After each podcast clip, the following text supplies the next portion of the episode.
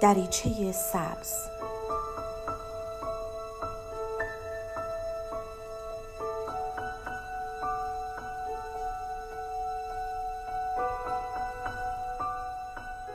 سلام من دکتر نسیم حسینی نژاد هستم متخصص روانشناسی بالینی. با سری برنامه های روانشناسی رادیو ایران شهر در خدمتتون هستیم.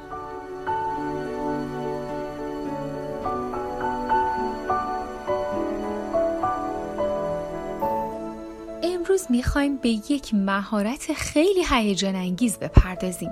مهارت تفکر خلاق شیوه ای از حل مسئله که به وسیله نوآوری مشخص میشه. هر انسانی حتما دارای درجاتی از تفکر خلاقه. پس بنابراین به این برنامه با دقت زیادی گوش بدین. اکثر مخترعا، مکتشفا و همه مدیرای کارآمد و خیلی از رهبران اجتماعی توی این دسته هستن. حالا این سوال پیش میاد که آیا آموزش می‌تونه باعث رشد تفکر خلاق تو آدم ها بشه؟ همه روانشناسا و متخصصای آموزشی معتقدن که شیوه های تفکر خلاق رو میشه به افراد مخصوصا به کودکان و نوجوانان آموزش داد. تفکر خلاق یک فعالیت ذهنی و فکریه و به معنای ترکیب ایده ها با ایجاد پیوستگی بین اونها برای به وجود آوردن ایده یا راه حل های نو و بدی که هنوز دیگران بهش دست پیدا نکردنه.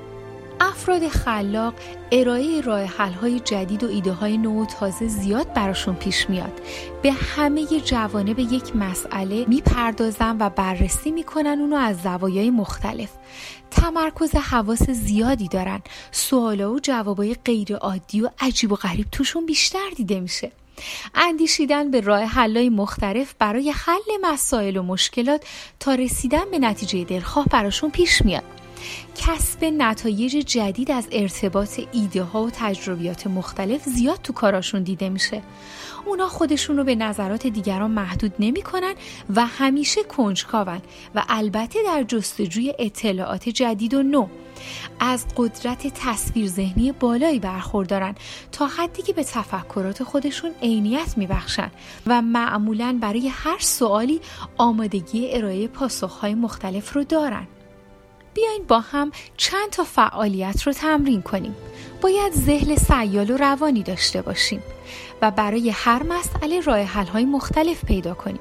مثلا با استفاده از چهار تا حرف مثل واف، سین، الف و نون هر چند تا جمله چهار کلمه ای که به ذهنتون می‌رسه رو تو سه دقیقه بنویسین. تعدادش چقدر شد؟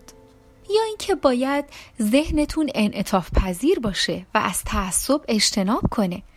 مثلا تمام موارد استفاده از آجر رو که به ذهنتون می‌رسه بنویسین. چند تا مورد به ذهنتون میاد؟ و یا اینکه ذهنتون تازگی و ابتکار داشته باشه. می‌تونین از وسایل دور ریختنی مثل ده تا خودکاری که تموم شده یه وسیله جدید بسازین؟ یکی دیگه از موارد تعیین کننده تو تفکر خلاق توانایی تجسم اشیا، مفاهیم و فراینداست.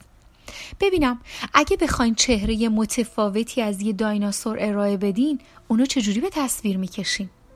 خیلی از ابداعات و اختراعات نتیجه قدرت تخیله.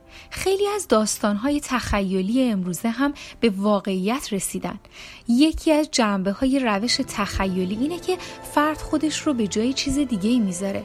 روش های پرورش تخیل خیلی زیاد و متنوع. ببینم روابط بین فردی انسانها رو تو 500 سال دیگه می‌تونین بشینین توصیف کنیم؟ اینا چند نمونه از فعالیت هایی بود که می‌تونه شما رو برای شیوه های درست تفکر خلاق آماده کنه. از روش ها و فنون ویژه بالا بردن سطح آفرینندگی در خودتون مثل بارش فکری استفاده کنید. سوالاتی بپرسین که با چرا و چگونه آغاز میشن و بتونین جوابهای متعددی براش داشته باشین.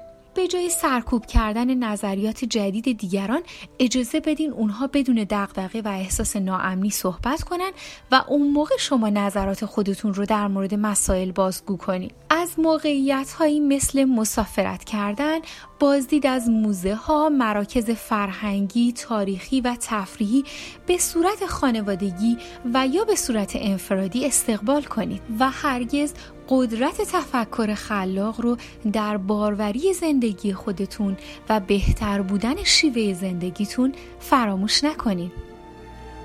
متشکرم بدرود